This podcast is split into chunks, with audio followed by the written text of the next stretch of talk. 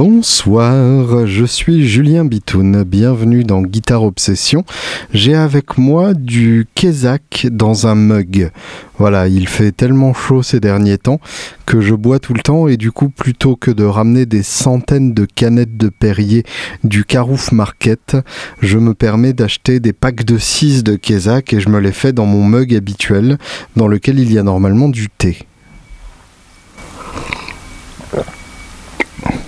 Voilà une explication qui était longue pour absolument rien. Comment allez-vous ? J'espère que vous avez droit à des vacances parce que c'est quand même assez chouette. Pour le coup, c'est une bonne chose d'avoir des vacances, hein. Finalement, on a quand même inventé un chouette truc avec ça et j'espère que vous pouvez en profiter, que vous êtes dans un endroit où il y a la mer pas trop loin, ou en tout cas où vous êtes bien. Parce que finalement la mer c'est pas indispensable pour tout le monde et peut-être que même il y a des gens que ça fait profondément chier la mer, même quand on la voit danser le long des golfes clairs avec ses éventuels reflets d'argent. Donc voilà, j'espère que tout va bien pour vous, que vous êtes bien posés et pour ceux qui n'ont pas de vacances, eh bien je vous conseille de faire comme je fais puisque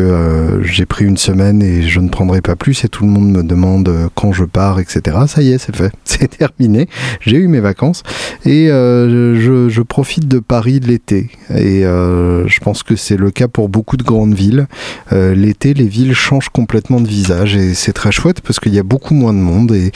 il y a un air de détente générale qui est quand même assez plaisant. Et finalement,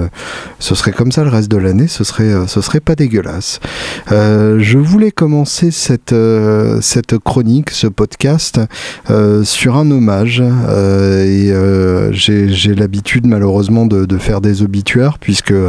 eh bien, comme j'en parlais la dernière fois, nous nous intéressons à un instrument qui meurt petit à petit et avec lui les gens qui ont fait cet instrument. Et le 14 juillet très précisément, l'homme a le sens du symbole malgré lui, Bill Collings nous a quittés. Bill Collings, donc le fondateur des Guitare Collings.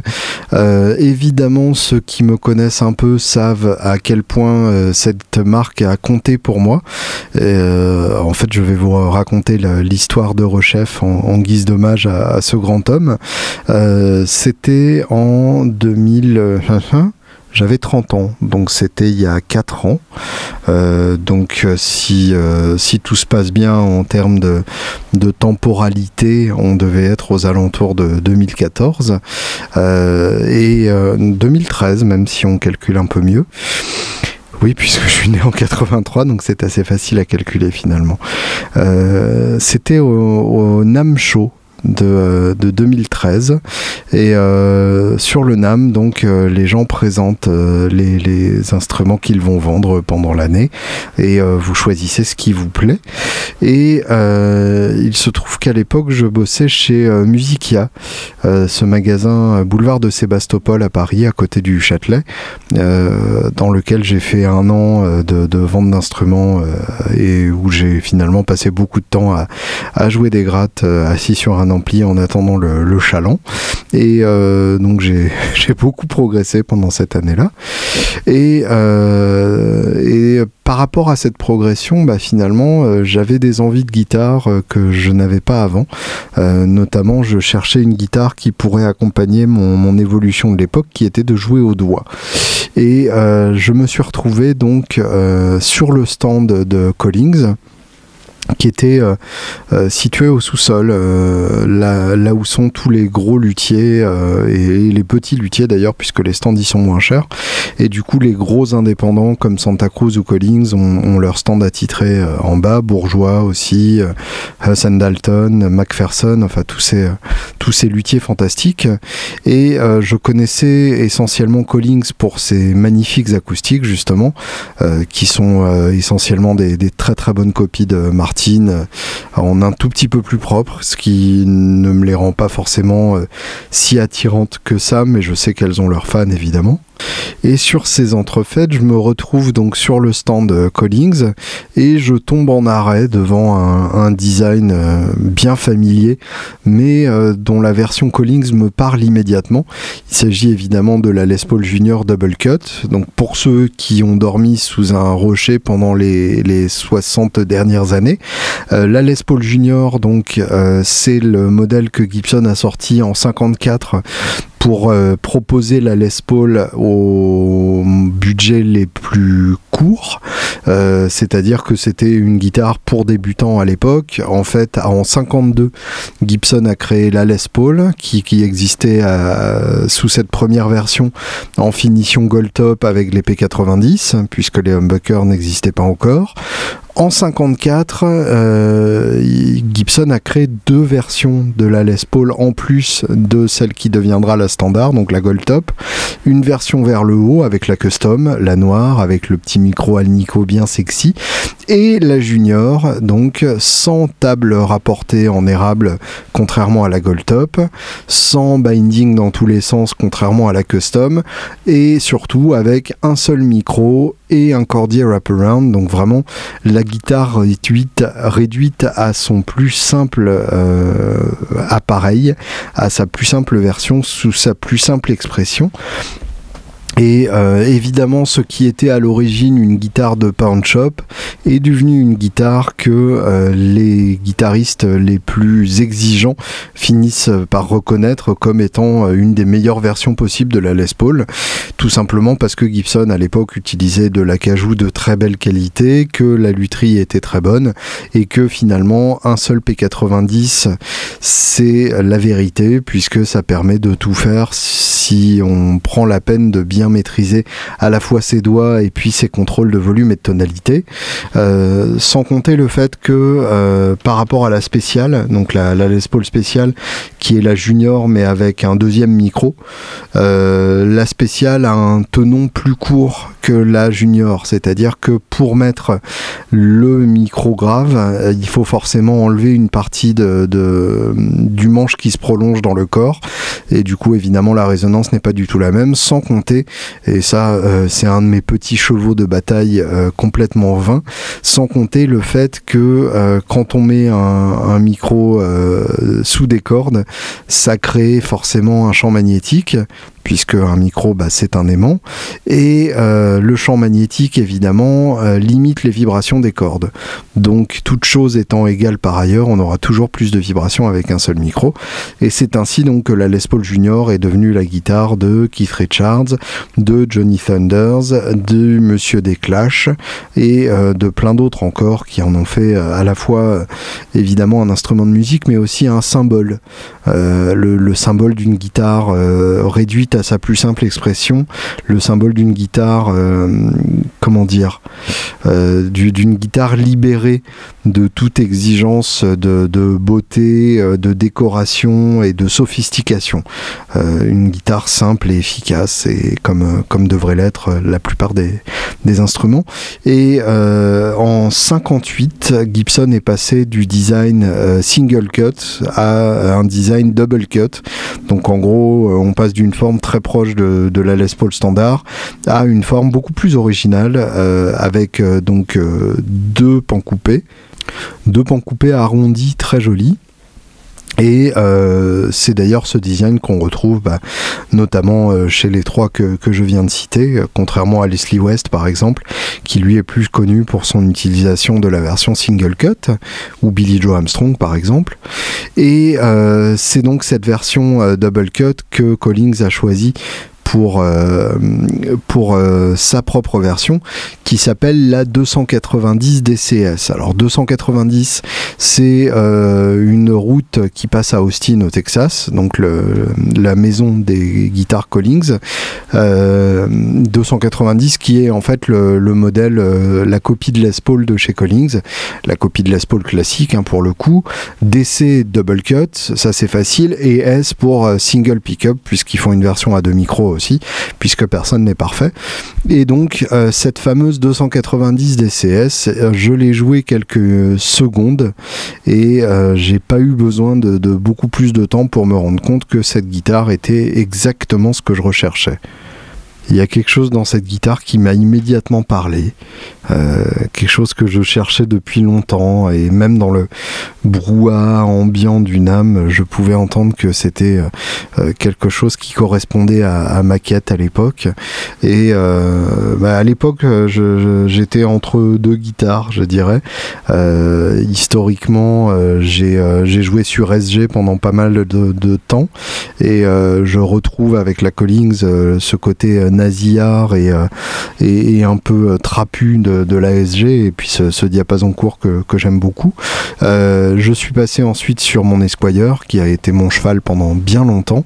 Ensuite j'ai eu le deal avec Godin, donc j'ai joué sur la Richmond d'Orchester, qui était une version de Moss Wright un peu particulière, avec un manche qui était finalement très proche de ma Collings, de mon Esquire pardon, donc diapason long, et finalement un son qui était pas si loin que ça, assez claquant, et hollow body, un truc qu'on retrouvera ensuite avec ma Gretsch. Et la Collings est venue comme ça me rappeler ce que j'aimais dans les guitares à diapason court, et immédiatement je me suis senti à la maison dessus, avec les doigts, et ça c'est quelque chose qui était très important, puisque c'était la direction qui était en train de prendre mon jeu, et je voulais quelque chose qui pouvait suivre, et que ce soit au Mediator, en riff, en solo, et au doigt, en finesse, ça répondait magnifiquement. Et donc ce que j'ai fait, c'est que je suis allé le surlendemain sur Sunset Boulevard, sur au magasin Mesa Boogie, puisque donc sur Sunset Boulevard vous avez évidemment Guitar Center, et en face vous avez ce qui est un magasin d'usine Mesa Boogie, où ils vendent donc évidemment des amplis de la marque dans des finitions complètement improbables, et ils vendent aussi quelques marques boutiques. Ils avaient Fano à une époque, Jerry Jones, le copieur de Dan Electro de génie, et ils avaient Collings, et en l'occurrence ils avaient aussi une 290 DCS, celle-ci était en TV Yellow. Et je voulais vraiment confirmer ce coup de cœur là, parce que j'étais d'une part, j'étais pas sûr que toutes soient aussi bonnes que celles que j'avais testées. C'était peut-être un coup de bol qu'ils avaient mis de côté pour le NAM, histoire d'épater la galerie, mais le reste de leur production n'aurait pas été à la hauteur. Ou bien tout simplement j'aurais pu me faire une fausse idée dans l'excitation du NAM, la fatigue du NAM qui aide à entendre des choses qui ne sont pas vraiment là. Et vous l'avez deviné, au bout de quelques secondes avec cette petite TV Yellow, le coup de cœur s'est définitivement confirmé, et du coup je me suis dit mon petit, il va te falloir cette guitare. Et du coup je me suis débrouillé, c'est-à-dire que oui, je me suis auto-censuré, j'allais dire démerdé, et j'ai dit débrouillé. Je sais pas ce qui me prend, pourtant je pense qu'il n'y a pas beaucoup d'enfants qui écoutent cette chronique, mais si c'est le cas, spéciale dédicace à vous les enfants. Donc je me suis démerdé, c'est-à-dire que j'avais déjà un peu de sous de côté, et j'ai revendu à peu près tout ce que j'avais en matos, y compris un Kemper Profiler qui m'a quand même rapporté une bonne partie de la somme. Je me suis branché avec l'importateur européen, qui est un Britannique, qui m'a fait un prix extrêmement sympathique. De mémoire, c'était 2200 €, quelque chose comme ça. Oui, c'est déjà beaucoup d'argent pour une guitare avec un seul micro. Et je l'ai commandé donc en blanc, avec plaque noire, pour faire le négatif par rapport à mon autre guitare à un micro, l'Esquire. L'Esquire étant noir à plaque blanche avec une touche érable, j'aimais bien le fait que la Collings soit blanche à plaque noire avec une touche palissandre, et c'est vrai que les deux côte à côte, c'est quand même assez fantastique. C'est deux versions du même costard. Je sais que c'est complètement con, hein, et en même temps je pense que les autres guitaristes peuvent tout à fait comprendre l'importance de ce genre de critères, et peuvent tout à fait comprendre les moments inavouables que j'ai passés à les mettre côte à côte, et à juste les regarder en me disant « Ah, quand même c'est beau, ah, quand même c'est bien, ah, quand même la vie est belle ». Et du coup, c'est la guitare qu'on entend sur la plupart des titres du premier album du Julien Bitoun Trio, à l'exception de Sunset, qui a été joué sur la Richmond justement, qui était tellement mal réglée à l'époque que c'est devenu ma guitare de slide, et Tarantino, qui est joué sur une basse 6 japonaise, qui était une très bonne grade d'ailleurs, une des 55 que j'ai revendu, mais qui était bien. Et les autres titres donc sont joués sur ma Collings, branchés sur un Bonefish, une copie de Tweet Deluxe. Donc déjà à l'époque le Tweet Deluxe version boutique m'attirait, avant même que le Kelt Blue Waffle soit une réalité, je crois, avant même que Kelt tout court soit une réalité. Et donc je tenais à remercier Bill Collings que j'ai croisé pendant 10 minutes au moment de récupérer ma guitare. Oui, je vous ai même pas dit, cette guitare je l'ai récupérée à Francfort. Je suis allé donc au Musique Messe, et j'avais fait le virement auparavant, et j'ai du coup récupéré cette guitare qui était pendue sur le stand sur le stand Collings, parmi les autres instruments exposés. Et du coup je suis passé sur le stand une fois, deux fois, je l'ai vue, je me suis dit non, ça peut pas être elle est beaucoup trop belle, et finalement j'ai osé, je me suis présenté et je suis reparti avec la guitare dans son étui. Un étui d'ailleurs qu'ont signé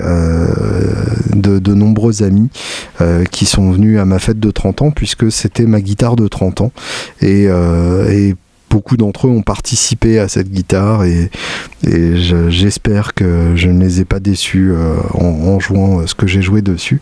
Et en tout cas c'est un étui qui du coup est devenu quasiment aussi précieux que la guitare elle-même, et d'ailleurs j'ai une pensée émue pour Laurie qui à l'époque avait participé au financement de la guitare alors qu'il est à l'autre bout du monde, et qui continue de soutenir ce podcast, donc qui a suivi entre temps. Donc c'est très émouvant pour moi, et cette guitare a énormément de poids du coup, parce qu'en plus ça c'est purement personnel, mais voilà, je n'étais pas seul à Francfort, et c'était un week-end fantastique à l'hôtel avec la Collings dans son étui à côté, et du coup des heures précieuses passées à la jouer face à un Francfort qui est une ville très moche mais très agréable, et du coup voilà, c'est un très très beau souvenir, et rien que pour ça merci à Bill Collings que comme je disais tout à l'heure j'ai croisé quelques minutes, et donc évidemment je n'ai pas d'idée de ce que cet homme était, mais ce qui est certain c'est que c'était à la fois un constructeur de génie, un passionné de guitare, de voiture hot rod, un de plus donc dans le milieu de la guitare, comme quoi il y a peut-être un lien finalement, et puis surtout un pionnier de la guitare qu'on dit maintenant boutique, qui à l'époque était juste de la guitare très haut de gamme comme ne le faisaient plus les grandes marques. Collings, je vous le rappelle, a été fondée en 73, donc à l'époque fallait quand même sentir sérieusement le vent tourner, puisque franchement 73 c'est quand même vieux, hein. Y a peu de... Il y a peu de compagnies qui ont été fondées aussitôt, et pour le coup 73 c'est 3 ans avant Santa Cruz, donc Collings était là avant. Alors je tiens pas forcément à dire que ça veut dire que c'est mieux, le fait est que Collings était là avant, et il est fort possible que Richard Hoover, donc le fondateur de Santa Cruz, ait en partie eu l'idée, ou en tout cas ait été confirmé dans son élan au moment de monter Santa Cruz 3 ans plus tard, et Taylor a été fondé un an après Collings en 74, donc c'est très probable que tous ces gens-là aient participé au même élan, et du coup Bill Collings a vraiment un rôle extrêmement important dans le monde de la guitare, et je tenais à lui rendre hommage à l'occasion de sa disparition. Encore un que je n'interviewerai pas, et c'est dommage. En guise d'hommage, je vais de façon très mégalo vous faire écouter ce que j'ai fait avec cette 290 DCS,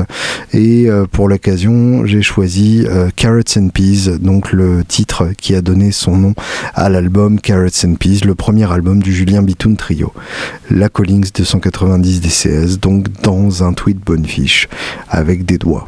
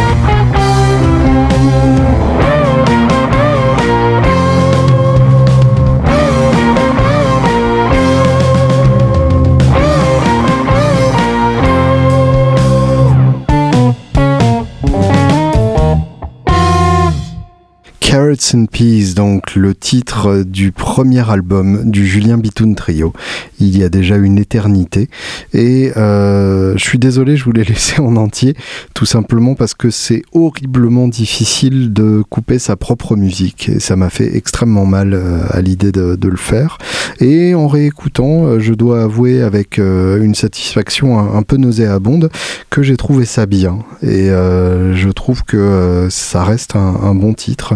et malgré le chemin parcouru par le trio qui fait qu'on est arrivé à Chicken and Waffle, qui sera le meilleur album de la décennie 2010 et probablement 2020 aussi, ça m'étonnerait qu'ils sortent mieux, même nous on sortira pas mieux, c'est l'album ultime, mais donc en attendant ça, c'est quand même un bon titre et je suis surtout content des sons de gratte, voilà, les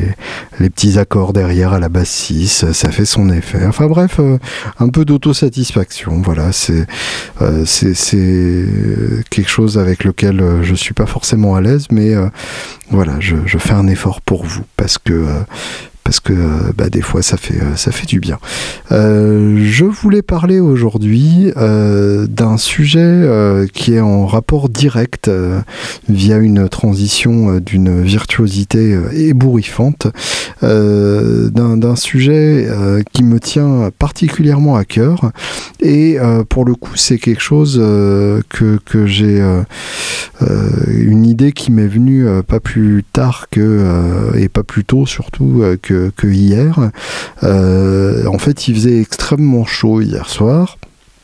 Et du coup, j'ai fait ce qu'il m'arrive souvent de faire par grande chaleur, c'est-à-dire glander sur le canapé en passant d'une vidéo YouTube à une autre, au gré de ma liste à regarder plus tard, et surtout des énormes liens qui me sont suggérés dans la barre de droite et souvent bah, des liens extrêmement pertinents puisque YouTube est quand même un algorithme très malin. Bravo YouTube, tu fais bien ton travail, tu es un bon soldat de Google et rien que pour ça bravo. Et je suis tombé donc sur une émission qui est proposée par Ernie Ball. Donc vous n'êtes pas sans savoir que nos marques de cordes préférées non contente de proposer des cordes, ce qui est en soi n'est pas le plus sexy, propose du contenu internet histoire d'avoir de susciter de l'excitation autour de quelque chose qui n'en suscite pas forcément naturellement. Et du coup Dadario avait Guitar Moves et enfin Guitar Power pardon, qui est la version remasterisée de Guitar Moves qui pour le coup était sur la chaîne YouTube Vice, et Ernie Ball a String Theory, un jeu de mots donc sur la théorie des cordes qui est un domaine physique, un domaine de la science physique vers lequel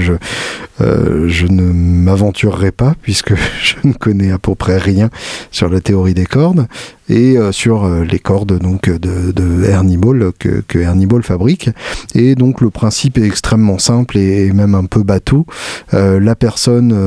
est une rockstar énorme, joue dans quelques scènes, et entre ces scènes où la personne joue, eh bien il raconte ses influences, son rapport à la guitare, son premier instrument, etc. Donc vraiment des banalités de première interview, mais en l'occurrence c'est très bien filmé, c'est très bien monté, l'éclairage est magnifique, donc il y a un vrai côté qualitatif et bien au milieu de tout ça il y a un épisode qui a été mis à jour, enfin qui a été mis en ligne le 11 juillet 2017, donc très récemment, sur Paul Stanley. Paul Stanley, donc pour ceux qui ne connaissent pas, c'est évidemment le guitariste de Kiss, qui est quand même le groupe le plus important du monde. Et je sais que certains d'entre vous sont des véritables haters de Kiss, et c'est vrai que Kiss représente à peu près tout ce que le rock a fait à la fois de meilleur et de plus détestable. C'est le groupe capitaliste par excellence, avec des millions et des millions de merchandising, avant que les groupes ne se repose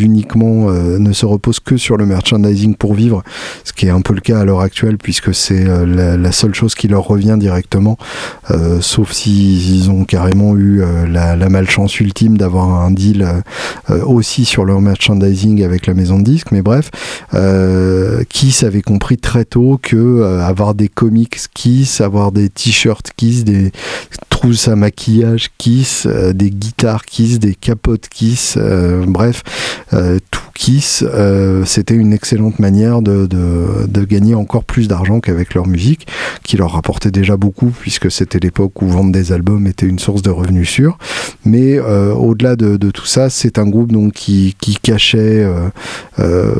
beaucoup de choses sous leur maquillage, qui cachait des chansons finalement assez simples, un songwriting plutôt Beatlesien, des riffs plutôt stonesiens, une sorte de meilleur des deux mondes, mais le tout dans une démesure proprement américaine, c'est-à-dire avec donc ce fameux maquillage qui a fait autant de fans que la musique elle-même, puisque quand on était adolescent dans l'Amérique des années 70, rien n'était plus cool que d'aimer un groupe avec une chauve-souris et un démon et un homme étoile, puisque les autres groupes, eux, avaient certes aussi des riffs et des bonnes chansons, mais ils n'avaient pas le côté super-héros de Kiss, d'autant plus qu'il faut se replacer dans le contexte de l'époque. À l'époque, nous n'avions pas, enfin je dis nous, je suis né en 1983, hein, c'est pas grave, mais à l'époque, donc, nous n'avions pas de réseaux sociaux et nous avions très peu d'informations sur la musique que nous écoutions, à part tout simplement ce qui paraissait dans les magazines et ce qu'il y avait dans les pochettes d'albums. Et du coup, les infos sur qui c'était très rare. Figurez-vous que les gens ne savaient pas à quoi ils ressemblaient avant qu'ils enlèvent leur maquillage dans les années 80, donc c'est carrément bouleversant. À l'heure actuelle, ce serait évidemment très très difficile. Ghost avait quasiment réussi ça, et puis là, c'est raté. On sait maintenant qui est le chanteur de Ghost, et on sait qu'il n'est pas vraiment pape satanique, ce qui est quand même très décevant en soi. À l'époque, donc, Kiss a pu garder cette mystique-là et cacher la véritable identité de ses musiciens pendant très longtemps. Et évidemment, quand vous êtes un gosse à cette époque-là, vous pouvez projeter tout ce que vous voulez sur ces personnages-là, et les musiciens deviennent véritablement des personnages à plein temps, puisqu'il n'y a pas de personne pour les encombrer, il n'y a pas de véritable humain derrière, ce sont des créatures surnaturelles venues d'un autre monde. Et bien sûr, pour peu que vous alliez les voir en concert, là c'est carrément la folie, puisque tout le côté surnaturel du groupe ressort encore plus sur scène, avec une mise en scène absolument délirante, des plateformes boots de 25 cm, Gene Simmons qui crache du feu, la guitare de Ace Frehley qui se met à fumer pendant son solo, évidemment des fumigènes et des lights absolument outranciers. Donc un vrai grand spectacle, et la musique qui va avec, parce que Kiss, ça n'est pas que un grand spectacle, c'est une musique qui tient toujours, hein. Je persiste à rester fan de Kiss, à une époque où en fait je n'ai jamais connu que le Kiss grotesque, c'est-à-dire que I Was Made for Loving You, le désespérant single disco de Kiss pendant leur période dégueulasse, est sorti alors que je n'avais même pas encore l'âge d'écouter vraiment de la musique. Je cherche l'année pendant que je parle, ce qui explique que je ne parle pas directement en réfléchissant. Made for Loving You. I was made for loving you. 81. Donc c'était 2 ans avant ma naissance, donc autant vous dire qu'ils étaient déjà mauvais avant même que je naisse, ce qui est quand même en soi bien joué. Mais par contre, si on se repenche sur les vieux titres, il y a quand même de quoi manger. Le premier album Kiss, évidemment excellent, Hot and Hair en 74 aussi, donc 2 albums en 74, Dress to Kill en 75, et évidemment le gros album qui les a fait exploser aux yeux du monde entier, Destroyer en 76, l'album sur lequel on les voit en vraie situation de comique. L'album qui s'ouvre évidemment sur Detroit Rock City, qui est toujours à ce jour un de leurs meilleurs titres, God of Thunder qui est un riff incroyable, Flaming Youth qui a un côté Alice Cooper qui me plaît énormément, Shout It Out Loud qui est un single tout fait et parfait, Beth qui est la ballade indispensable parce que il faut quand même une ballade sinon votre album n'a aucun intérêt, surtout à l'époque. La balade, c'est vraiment l'exercice obligé. Mais je vous avouerai volontiers que mon titre préféré de Kiss, c'est un titre du premier album, donc l'album Kiss de 74, et c'est le titre Deuce, qui est pour moi un des plus grands singles de l'histoire du rock, un titre qui a été repris par plein de gens, mais bizarrement le riff n'est jamais exactement le bon. C'est le genre de riff que chacun joue d'une version différente, c'est un peu le Blackbird des riffs de rock, et en l'occurrence l'original a vraiment un son très particulier, tout simplement parce que Paul Stanley et Ace Frehley le jouent d'une manière bien particulière, avec leur propre doigté, avec un jeu vraiment idiosyncratique, c'est-à-dire quelque chose que peu d'autres guitaristes ont réussi à atteindre, puisque c'est vraiment leur signature, on reconnaît immédiatement leur patte, et il y a une manière de poser les doigts, des positions qui sont pas forcément habituelles. Bref, c'est un grand titre, et c'est un titre extrêmement personnel, Deuce, sur l'album Kiss en 74.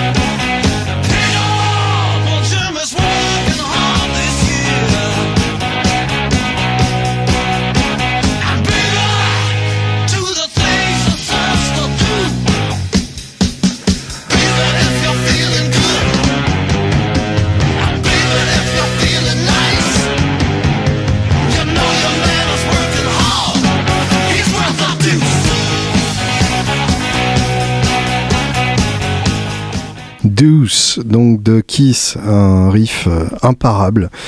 que j'adore, et j'aime particulièrement le riff d'intro qui ne revient pas. Je trouve que c'est assez classe en termes de songwriting. Donc Kiss qui pour le coup a donné envie de jouer à toute une génération d'Américains. En gros, les Américains qui ont commencé à jouer dans les années 50 l'ont fait en voyant Elvis à la télé en 56, pardon. Les Américains qui ont joué dans les années 60 ont commencé en voyant les Beatles au Ed Sullivan Show en 64, et les Américains qui ont commencé à jouer dans les années 70 à tous les coups ont commencé avec Kiss au milieu des années 70. Donc c'est vraiment une génération, vous avez des gens comme Dimebag Darrell qui carrément s'était fait tatouer le logo de Kiss, vous avez des gens comme les gens de Slayer qui ne le reconnaissent pas forcément mais qui ont carrément modelé leur fan club d'après celui de Kiss. Le fan club de Kiss s'appelle la Kiss Army, l'armée de Kiss d'ailleurs, c'est un fan club absolument colossal, un des plus gros fan clubs du monde et un des mieux organisés,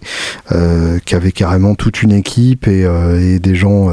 aussi variés que Condoleezza Rice ont fait partie de la Kiss Army, et le fan club donc de Slayer s'appelle la Slayer Wehrmacht, toujours dans le bon goût, bravo Slayer,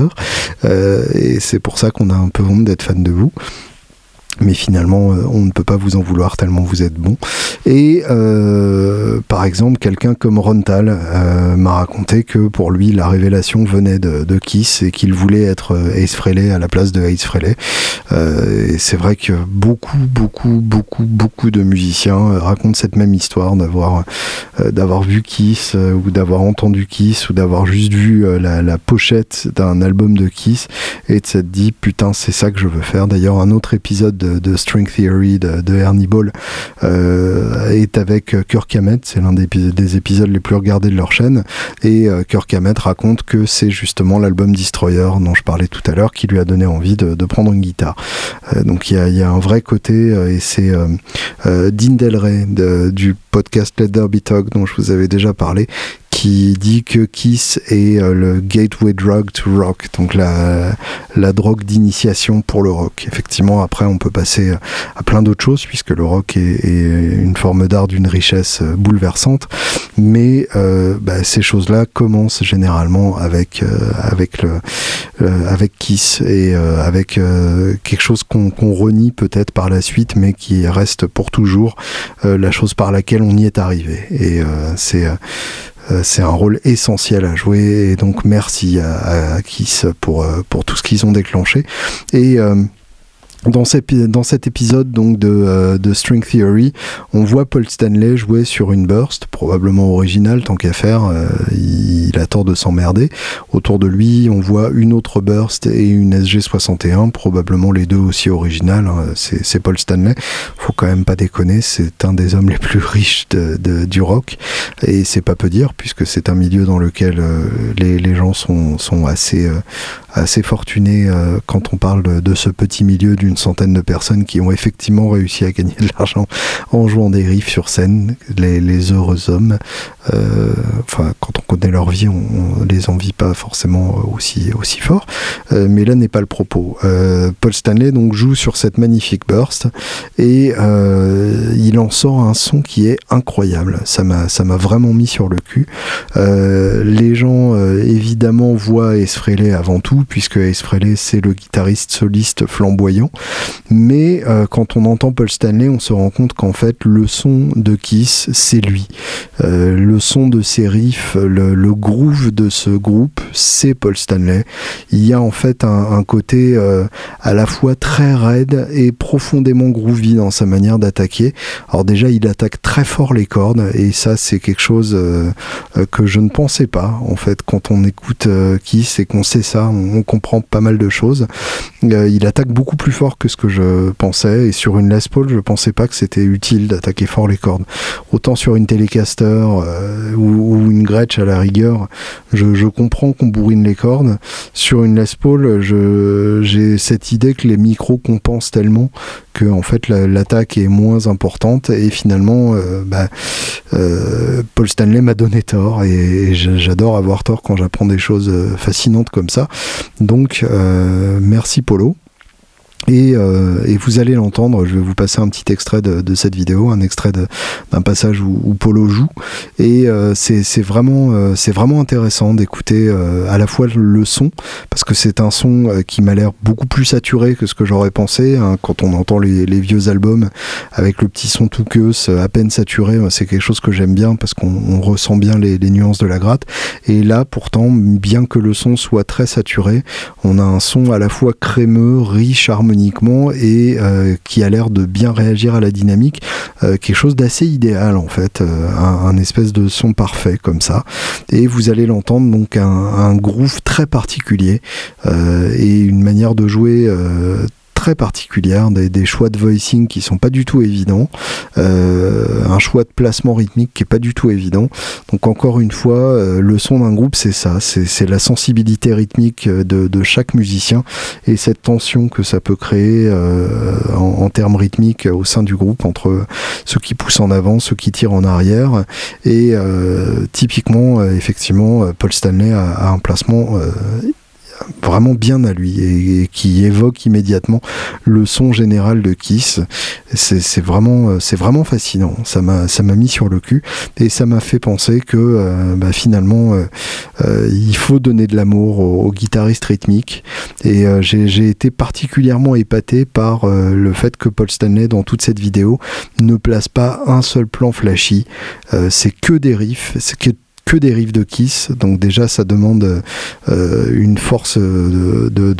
volonté et une manière de mettre son ego de côté qui est très très chouette, et puis surtout ça montre bien que c'est un guitariste rythmique par excellence, c'est-à-dire que Paul Stanley n'est pas tenté de placer un petit riff d'embellissement comme ça, tout ce qu'il joue n'est que rythmique et n'est qu'au service de la chanson, et finalement c'est très rafraîchissant parce qu'on a plein de guitaristes qui, lorsqu'ils jouent rythmique, pensent à leur solo ou pensent à comment ils vont agrémenter ça. La faute notamment à Van Halen, hein, qui n'a jamais tenu de rythmique plus de 3 secondes sans placer un petit plan par-ci par-là. Alors Van Halen est tellement bon et a tellement une assise rythmique de rythmicien justement qu'on a du mal à lui en vouloir, mais d'autres font ça avec beaucoup moins de talent, et du coup c'est très rafraîchissant d'entendre une pure rythmique jouée par un pur rythmicien. Merci Polo.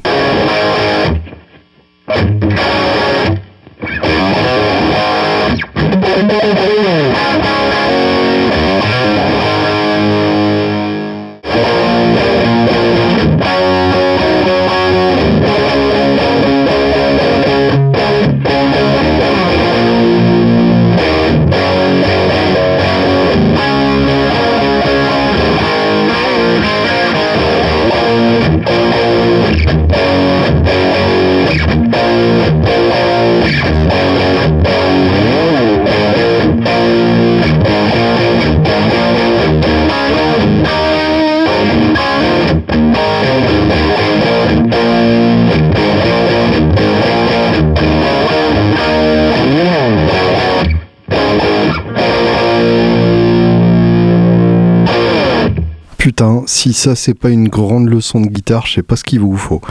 Paul Stanley donc dans la vidéo String Theory de Ernie Ball sur la chaîne YouTube de Ernie Ball tout simplement, donc vous pouvez retrouver ça,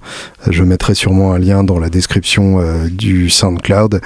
Ça vaut le coup hein, vraiment de vous pencher sur cette vidéo, ne serait-ce que pour voir sa main droite en action, c'est quand même assez magnifique. Je tenais à terminer ce podcast par un clin d'œil à Grégory Lucas qui m'a envoyé un mail qui m'a profondément ému. Je ne vais pas vous le lire en entier parce qu'il est assez long et assez personnel,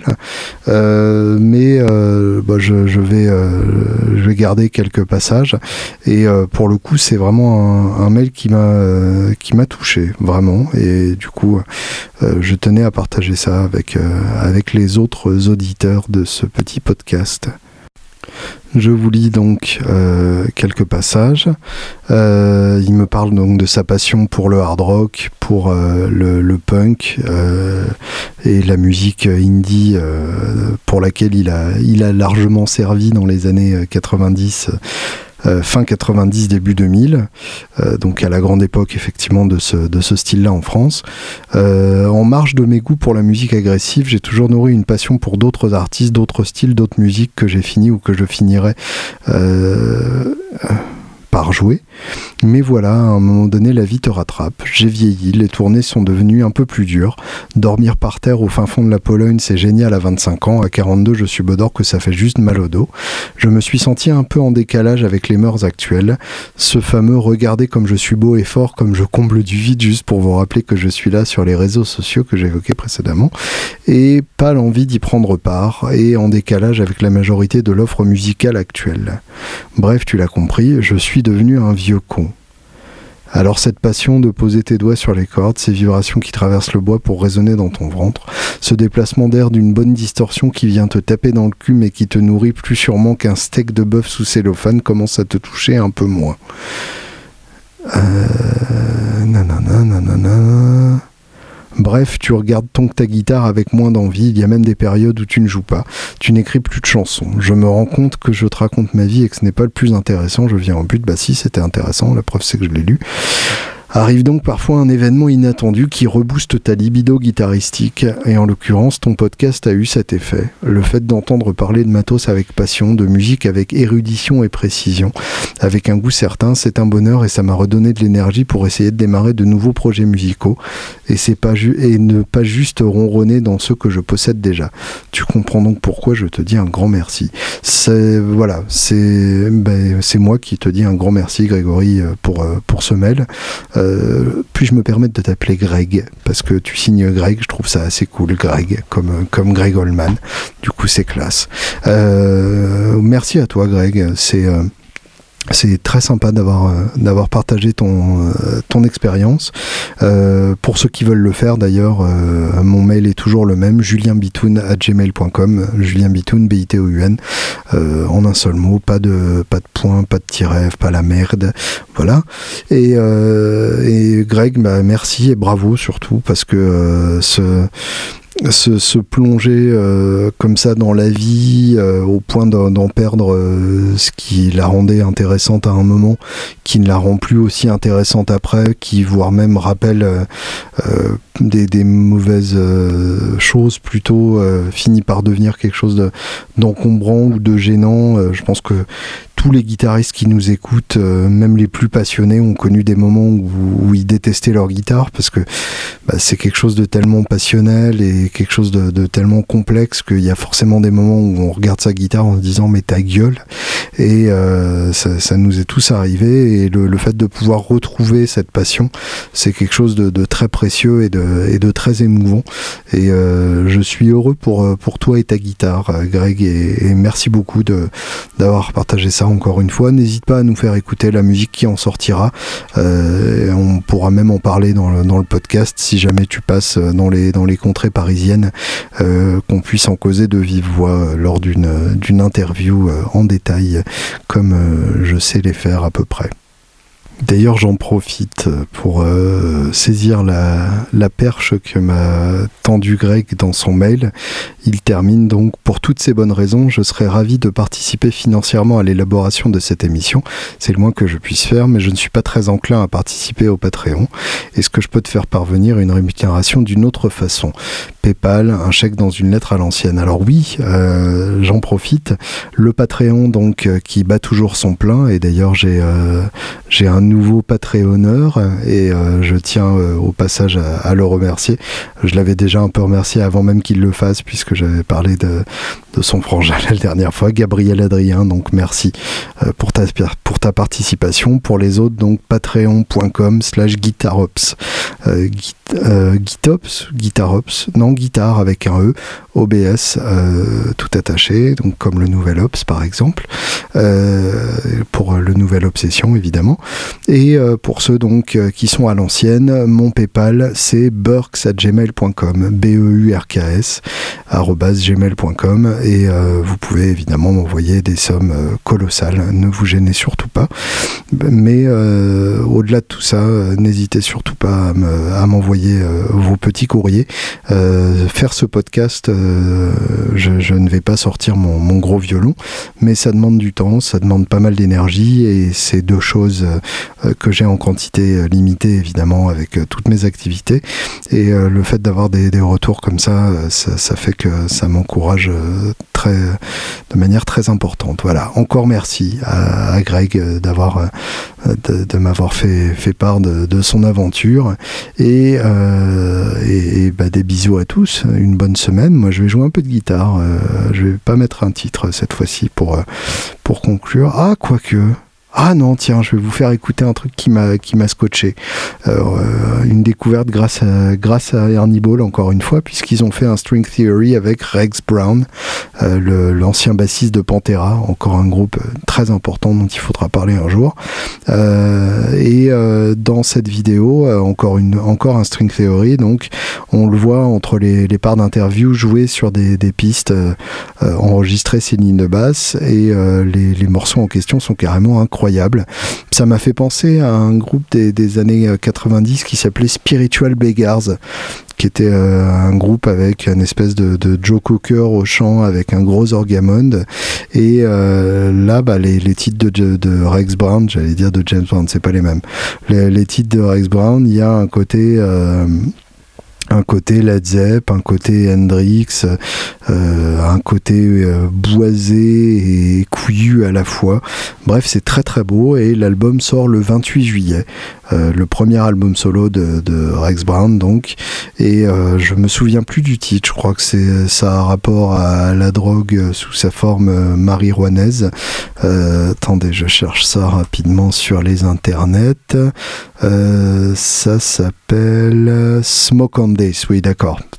effectivement c'est plus qu'une fine référence, Smoke on Days donc, qui sort le 28, et là je vais vous faire écouter l'un des deux extraits qui avait été lâché avant, un extrait qui a été lâché en juin qui s'appelle Train Song, la petite chanson du train, et c'est vraiment monstrueux, voilà, éclatez-vous bien avec ça, et à la semaine prochaine.